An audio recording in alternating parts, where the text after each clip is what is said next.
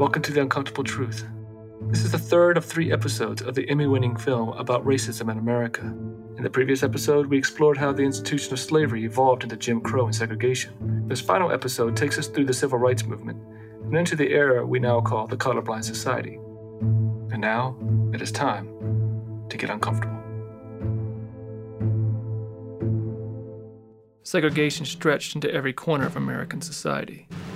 This was true of the military as well. In 1939, of the roughly 190,000 soldiers serving in the Army, only 3,600 were black. In the entire armed forces, roughly 335,000 troops, there were only five black officers. Three were chaplains. And Henry Stimson, the Secretary of War, admitted that the military was requiring rigid literacy standards to keep down the number of colored troops. One of the funny things was is that what they realized was that the quickly realized was that the southern white males couldn't read either. And that, as a matter of fact, northern blacks had finished more schooling than southern whites. So uh, what the selective service did was just you know just do away with all this you know literacy nonsense and just uh, use the racial guidelines like those used by Nazi Germany. My mom learned that the war was over. Um, they were in Washington State still, um, and she was in Nordstrom's eating mac and cheese, right? And and here she is getting ready for this uh, parade taking place, and it's the soldiers marching down the, the streets, and and it was a happy time. So as the war is coming to a close, what the uh, the government's just figuring out is they need to help all these soldiers who are returning, you know, to find you know, white soldiers, uh, to, to, to finish their education, get good jobs, and uh, you know start a family, buy a home and stuff. So they create what's called the GI Bill, and really it was because they, they feared the social calamity that was going to follow with millions of people coming home without jobs, but now trained in the art of, art of killing each other. The GI Bill, they made sure that this was going to work for the benefit of white people. Because as soon as they said it will be administered by the states, anybody and their mother knew what was going to happen. That they were going to go to the favored people and you build the houses here. And they were allowed, even in New York, to build housing that black people could, did not have access to. And that was okay, because that's, that's what the state wanted to do with the money. So, you know, the big boys could say, well, we did what we had to do, uh, and, you know, anybody that was a soldier benefits. Now, the education part, a lot of black people benefited from that. But then where are they going to go? That was a dead end thing that they did because they didn't do anything about housing discrimination. In Mississippi, only two loans guaranteed by the GI Bill for homes, businesses, or farms went to blacks in 1947. The other 3,227, or 99.99938%, went to whites. In the suburbs of New York and New Jersey, of the 67,000 mortgages insured by the GI Bill, 100 went to non whites, a little more than one tenth of 1%. And while this all happened 70 years ago, if you move forward to 1984, when many of the mortgages were maturing, the median net worth of white households was $100,000. For black households, it was $12,000. In 2013, things are not much different. The net worth of whites is 13 times greater than blacks, or to put it another way, for every dollar a white person has in wealth, a black person has 8 to 10 cents. And this is not about whites being smarter or blacks being lazier or whatever sort of you know off-base racial assumption one wants to make. It's about a foundation of racism to maintain the status quo. It's about a, a starting line set so far back by the policies of white supremacy that you can't even see it. And even if the economic discrimination faced by African Americans ended today, and if they ended right now, it would still take several hundred years for blacks to catch up to whites. Now, when I first heard that, I was like, that doesn't make sense. But, but just think about it. Look at the GI Bill, it's one policy, and look at its impact after 70 years. Now, multiply that by hundreds of policies over hundreds of years. It starts to add up. I think people don't understand when you say uh, for instance, that you benefited from this being a racist society. I had a conversation with my wife. My father worked for what he had, and I worked for what I got, and I said, that's true. I says, but you had an opportunity to work for what you got and to work for what you have. And you had a lot of black people who were working their asses off and couldn't get a house or couldn't get this or couldn't get that. And they couldn't get it because they were black. Well, how did that benefit me? Because you, by denying them, you never had to compete with a whole bunch of people. Never had to compete. They weren't being educated. And I said, if you look at what black people have accomplished in this country, with all the stuff that has happened to us, that's frightening. That's frightening. An Ordinary Hero was my first award winning documentary. It's about the life of my mother, Joan Trumpauer Mulholland, and her participation in the civil rights movement. For most of us, our mothers are heroes because they're mothers, and mom is just mom. But when your mother's a civil rights icon, and yet you never really knew it, things change. Go check out An Ordinary Hero and find out how choosing to do what was right instead of what was easy helped change the world. You can find it on Amazon Prime or visit lokimulholland.com to purchase a copy for your collection. I never really thought about how my grandparents benefited from uh, the GI Bill until I started thinking about my grandmother. Here was this lady who was, uh, I mean, you really think about it, she was born a sharecropper, cotton fields of Georgia, um, you know, dirt floor in a home, and yet would go on to become a millionaire in real estate. Not because she was the right gender, you know, at that time she wasn't, but she was definitely the right color.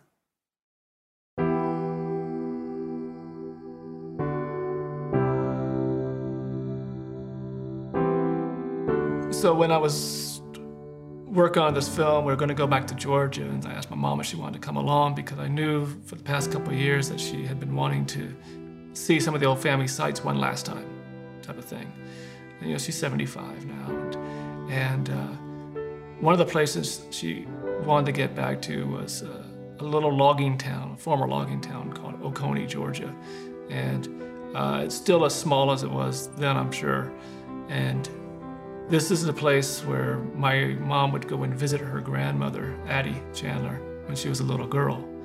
Um, they had just gotten indoor plumbing at that time. Now, indoor plumbing then meant that you know it was just a pipe back to some well or something like that. You didn't drink the water because there would still be aquatic life that would come through when you turned on the tap. And this is you know how they lived. Uh, but my mom uh, is very significant in our in our lives because it's this turning point in the family's history. So um, on a dare, my my mom heads down this road with her friend and into the black quarters of Oconee. And, and my mom sees the realities of segregation and separate but equal. And she says, you know, this is wrong, and I'm going to do something about it. It fascinated me that someone who seemingly had this life, it was made, you know, you you know, you're the Southern Belle, and and uh, you know, you always think of them. Well, they just kind of got it made.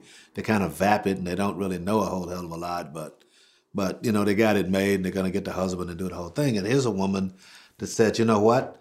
Uh, I don't need all that. What I need to do is go fix something that I see is wrong. Um, and I am willing to risk um, whatever losses I take to do that and stand by that.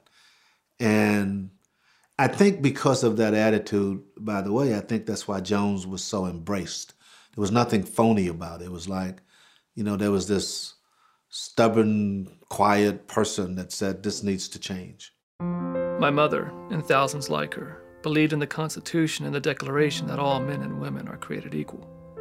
They exercised their rights to create change so that everyone could live in a true democracy and not one that was governed by one class or one group of people. But as the last vestiges of Jim Crow were being dismantled, a new structure was being built on the foundation of racism the colorblind society. Racism without racism. So basically, what happens is the system just constantly resets itself. It finds a, a new way to do the same old thing. And this is what leads to the colorblind society. When Wallace in 1958 loses to John Patterson for the governorship, um, Wallace uh, surprisingly actually runs as a racial moderate. And John Patterson just plays up to everyone's racial fears. And so Wallace knew that if he was ever actually going to get elected, he was going to have to change his tune. And so he says, um, he says, I'll never be out niggered again. And he was right. He actually uh, won four more terms. I think served until like 1980. Uh, he also ran for president, and in 68 he loses to Richard Nixon. But Nixon actually learns something from Wallace and implements what's called the Southern Strategy. And uh, Bush and Reagan would go on to, to, to, use the same strategy, which is basically um, manipulate people's racial and, and economic fears and, and uh, bring them over into your party. And this was taking place um, as after Johnson gave African Americans the right to vote in 65. And so all these Southern Democrats, you know, were getting swooped up by the Republican Party. I mean, it was no, it was no, it was no mere coincidence that, that uh, Reagan kicked off his general election campaign in Neshoba County, the very place where the three civil rights workers were killed 16 years earlier in 64. You know, now Reagan said he believed in state rights. When people called him on, he said, "Well, that's not racist," but everyone knew what the hell he was talking about. Lee Atwater, who was the former chairman of the Republican National Committee and who served on Reagan's staff, confirmed this Southern strategy in 1981. And he said, and I quote, You can't run around saying nigger, nigger, nigger anymore, right? You have to say things like state rights and cut taxes, which meant your tax dollars won't be wasted on minorities, right? Now, Bush, Bush 1, exemplified this strategy with his famous Willie Horton ad, which basically implied that if Dukakis won, that he would allow the, he would, he would release black prisoners and they would go on and rape your white women. Now, Bush was down 17 points before that ad was released. He won by eight. My work has taken me to a lot of places, and I've been fortunate to meet some incredible people. But when I came to Selma and met Joanne Blackmon Bland, I knew I was in the presence of greatness. Joanne was 11 years old when she was attacked on the Edmund Pettus Bridge on Bloody Sunday in 1965. She wasn't old enough to vote, but understood its importance enough to be there. After Selma is an in depth look at how our right to vote has eroded since the signing of the 1965 Voting Rights Act. The fight for the right to vote continues. Get informed. You can find After Selma on Amazon Prime or visit LokiMulholland.com to purchase a copy for your collection. And nothing essentially has changed in that system. Just hasn't. And we can applaud that a black person got elected, but we need to look at that. A lot of folks think that was a big mistake, not because he was a liberal, but because he was black.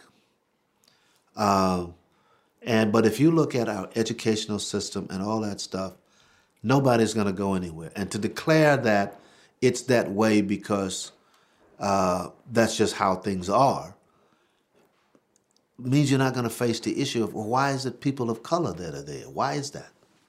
Why is that? Now, I will tell you that one of the things that ought to happen in this country is that poor white people and black people ought to get together.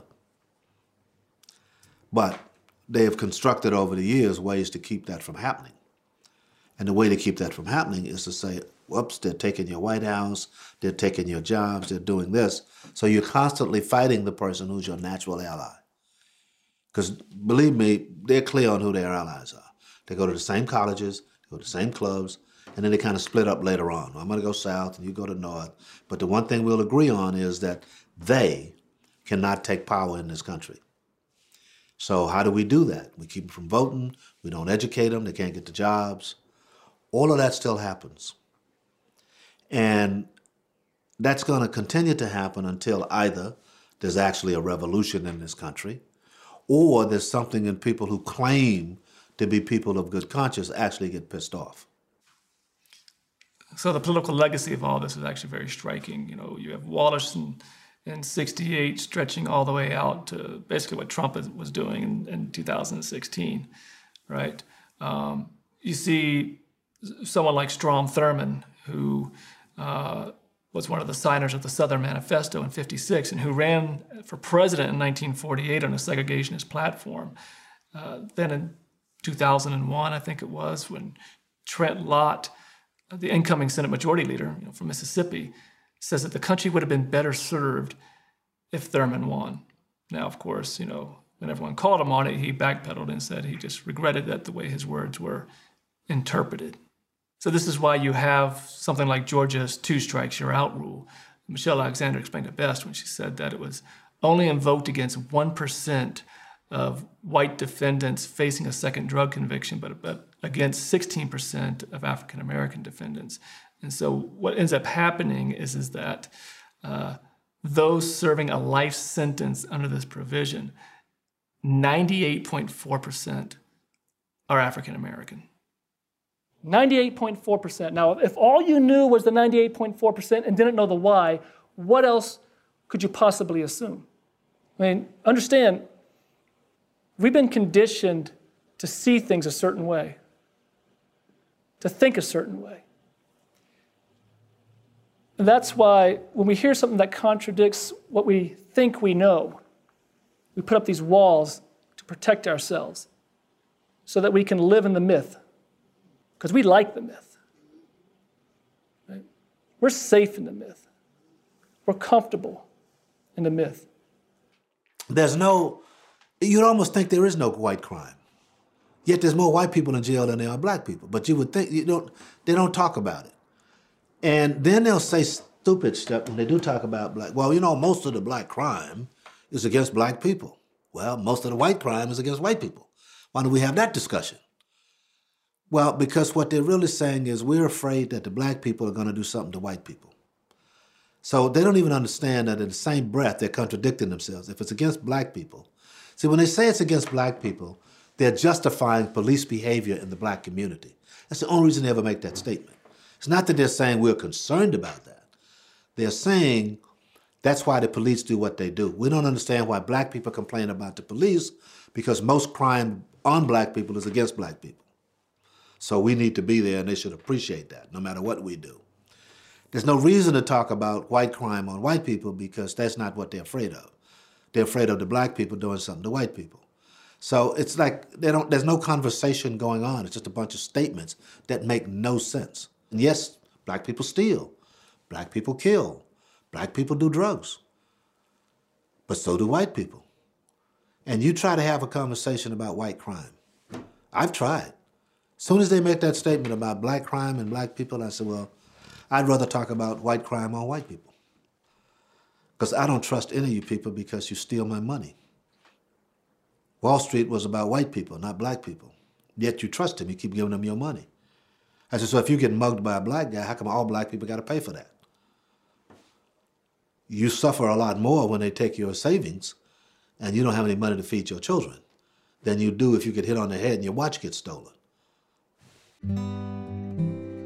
Want a great way to help a worthy organization and educate children about the civil rights movement? Visit our foundation, the Joan Trumpauer Mulholland Foundation, at thejtmfoundation.org. That's the jtmfoundation.org. We are a 501c3 established to help end racism through education. A $5 monthly recurring donation will provide curriculum for 30 students as my mother used to say, I can't do everything, but I can do something, because doing nothing is not an option. If you have wanted to help in this cause, but didn't know how, now you can. The Joan Trumpauer Mulholland Foundation at the jtmfoundation.org. And yet, while whites and blacks commit crimes at roughly the same rate, their arrest rates are very different. If you look at a population of 100,000 white males in America, 478 are in state or federal prison. For black males, that number jumps to 3,023. Today, we have more African Americans under the criminal justice system than were slaves in 1850. And that's the real crime. You know, it was unfortunate that when that was first introduced, there really was an issue with crack. you know, and, and at the same time, by the way, that they went after crack, there's always a racist element to what goes on. They didn't go after the cocaine people. Now, on Wall Street, Wall Street, famous Wall Street, people used to deliver cocaine in briefcases They would dress like the businessmen, and they would go. Now, if I know that, don't you think every cop knew that? I mean, that's what they, they'd go to the office and they'd have their briefcase and they'd deliver drugs. So when Nixon declares the war on drugs, there's not even a drug problem in the country. In fact, incarceration rates are in decline. Uh, it was even admitted recently that uh, the whole thing was all about going after the hippies and the civil rights movement people.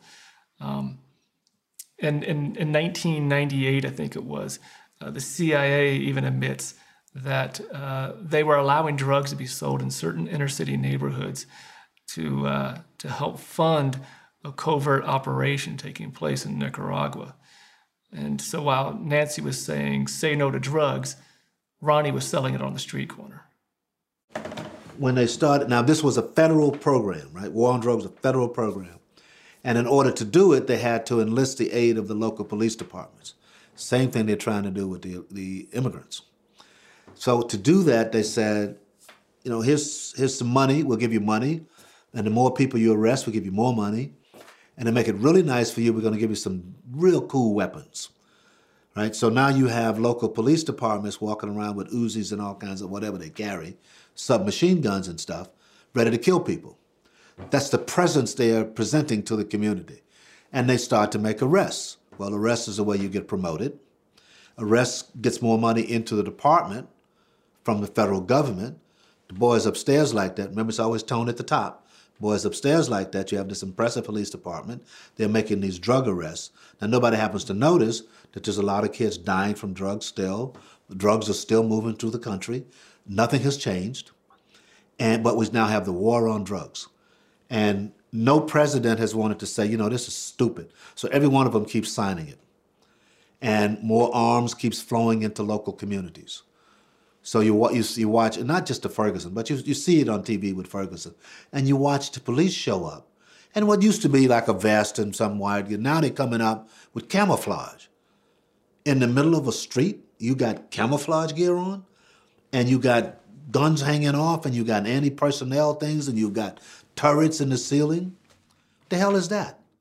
So what you end up seeing in this war on drugs is this explosion in um, and arrests of African Americans and Hispanics and such, and that uh, despite the fact that that whites and blacks use drugs at roughly the same rate, um, 75% of all those who are imprisoned for drug offenses are either black or Hispanic. So the question is why? It's because you'll never see a SWAT team raid a university, but you'll always find them in the hood. And you see this sort of this sort of thing across the board, um, not just with drugs. Um, it's just the same thing over and over and over again. It's why the unemployment rate for African Americans is twice as high than that of whites. And Reagan's welfare queen makes us forget who the king is. Whites make up 42% of the poor, but take in 69% of the benefits, while blacks make up only 22% of the poor and take in 14% of the benefits everything is kind of rigged against uh, doing what I talk about doing, having dialogues and and uh, and admitting that things need to be changed, and admitting that there's racism, and admitting that there's class struggle in this country. Nobody wants to talk about that, but it's a, it's a fact, you know. And the wealthy continue to try to put themselves behind gates. Well, you're going to run out of gates. You know, me, I'd like to go have conversations with a lot of poor white people. That they don't, they ain't ready for that, but I'd like to do that to tell them, look, folks, uh, I'm not your enemy. Now, as soon as I do that, we have a history that says if I were allowed to do that, I would be shot. Because every leader in this country who's ever done that, with any degree of success, has been shot.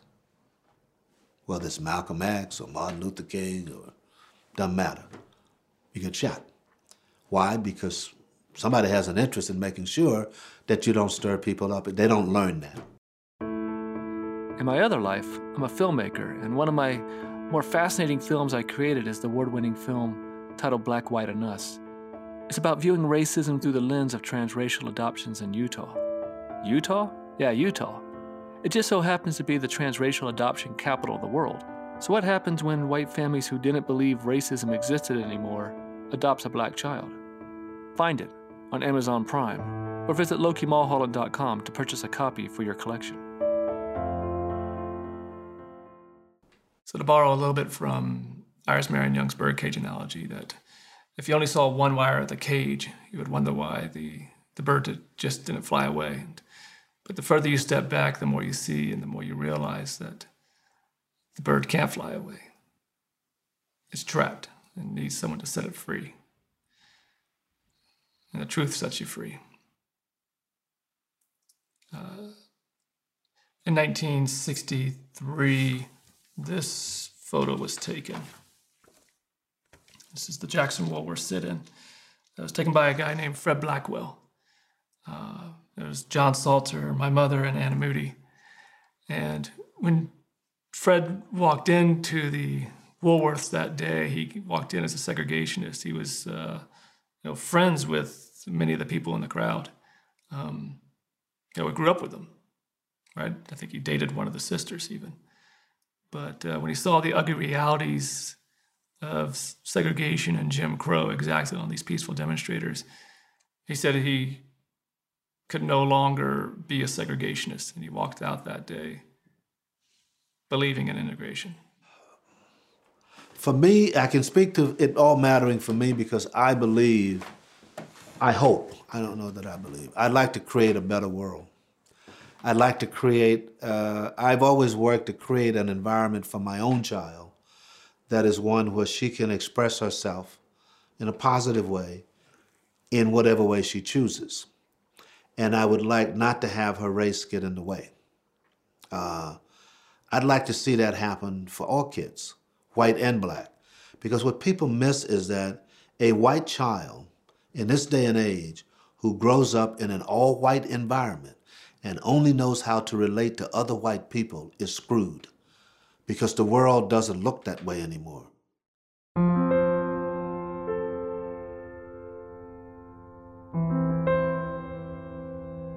Dr. King once spoke of a dream where freedom would ring even from Stone Mountain. And that the sons of slaves and the sons of slave owners would be able to sit down at the table of brotherhood. Sometimes, you know, it's painful, but it's what's needed.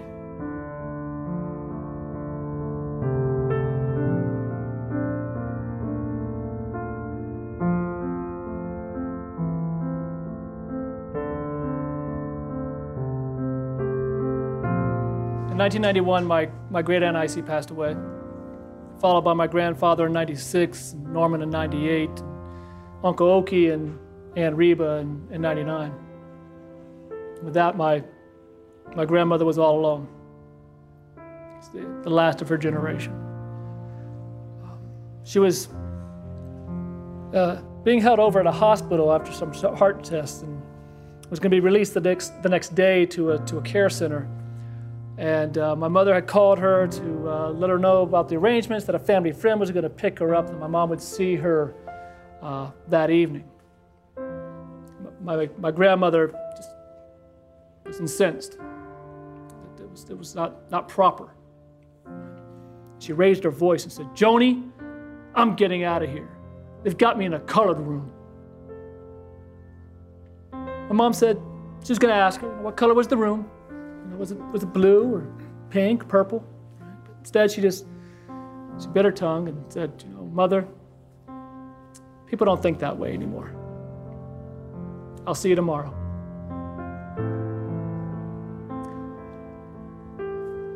With that, my grandmother passed away.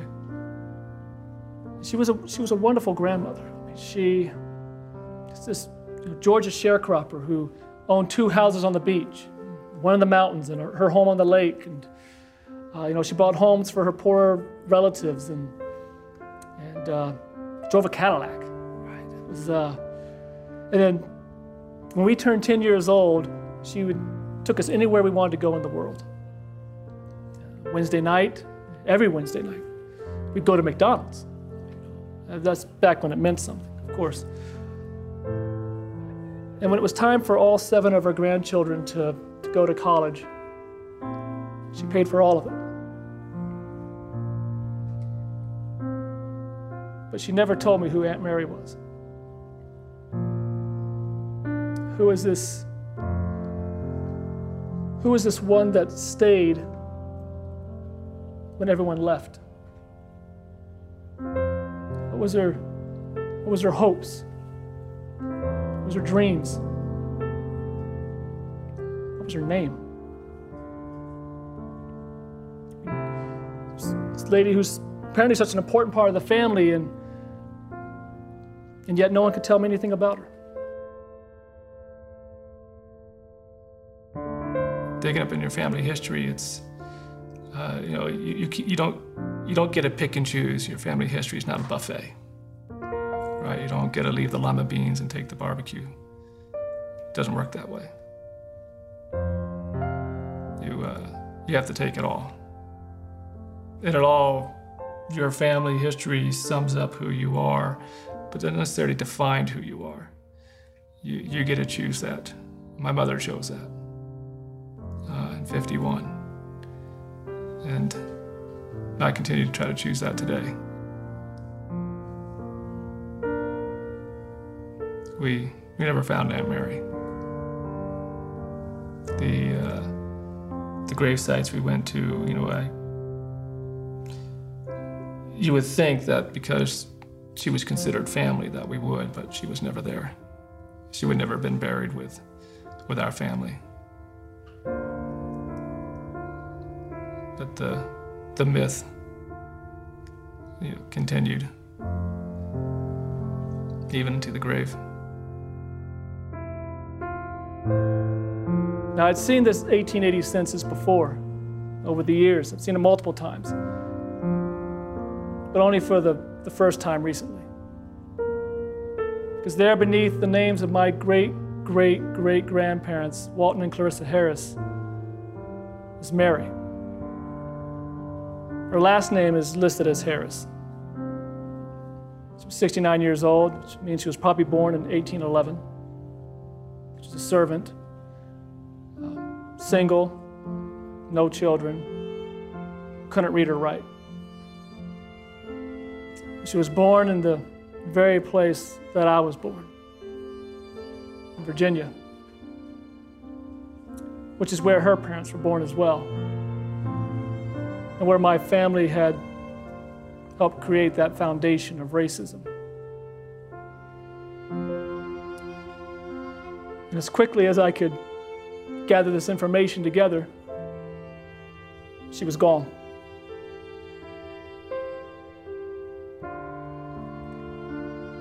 I've never found I've never found another mention of Mary Harris ever again.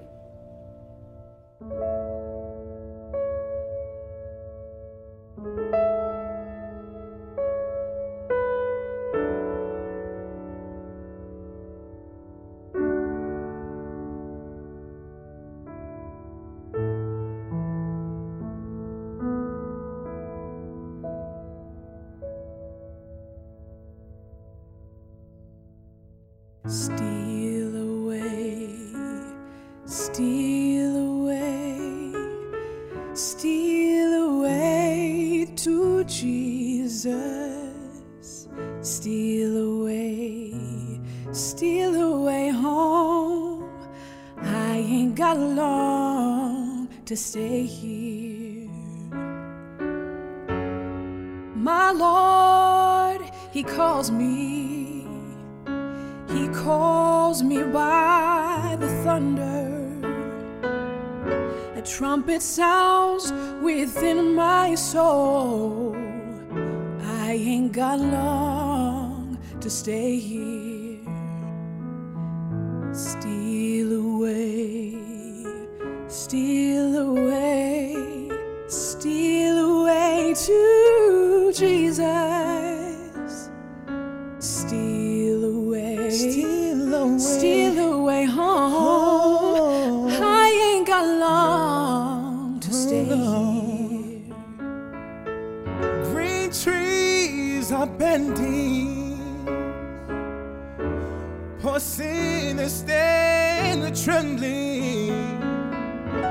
Trumpet sounds within my soul.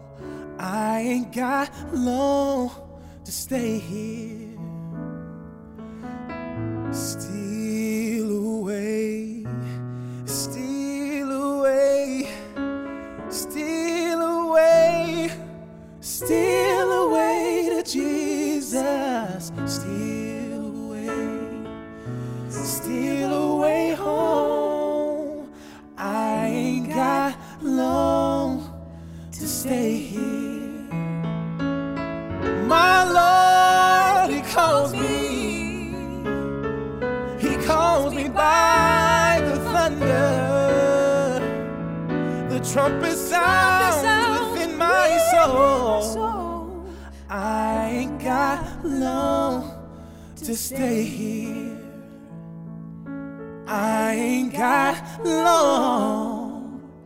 stay here.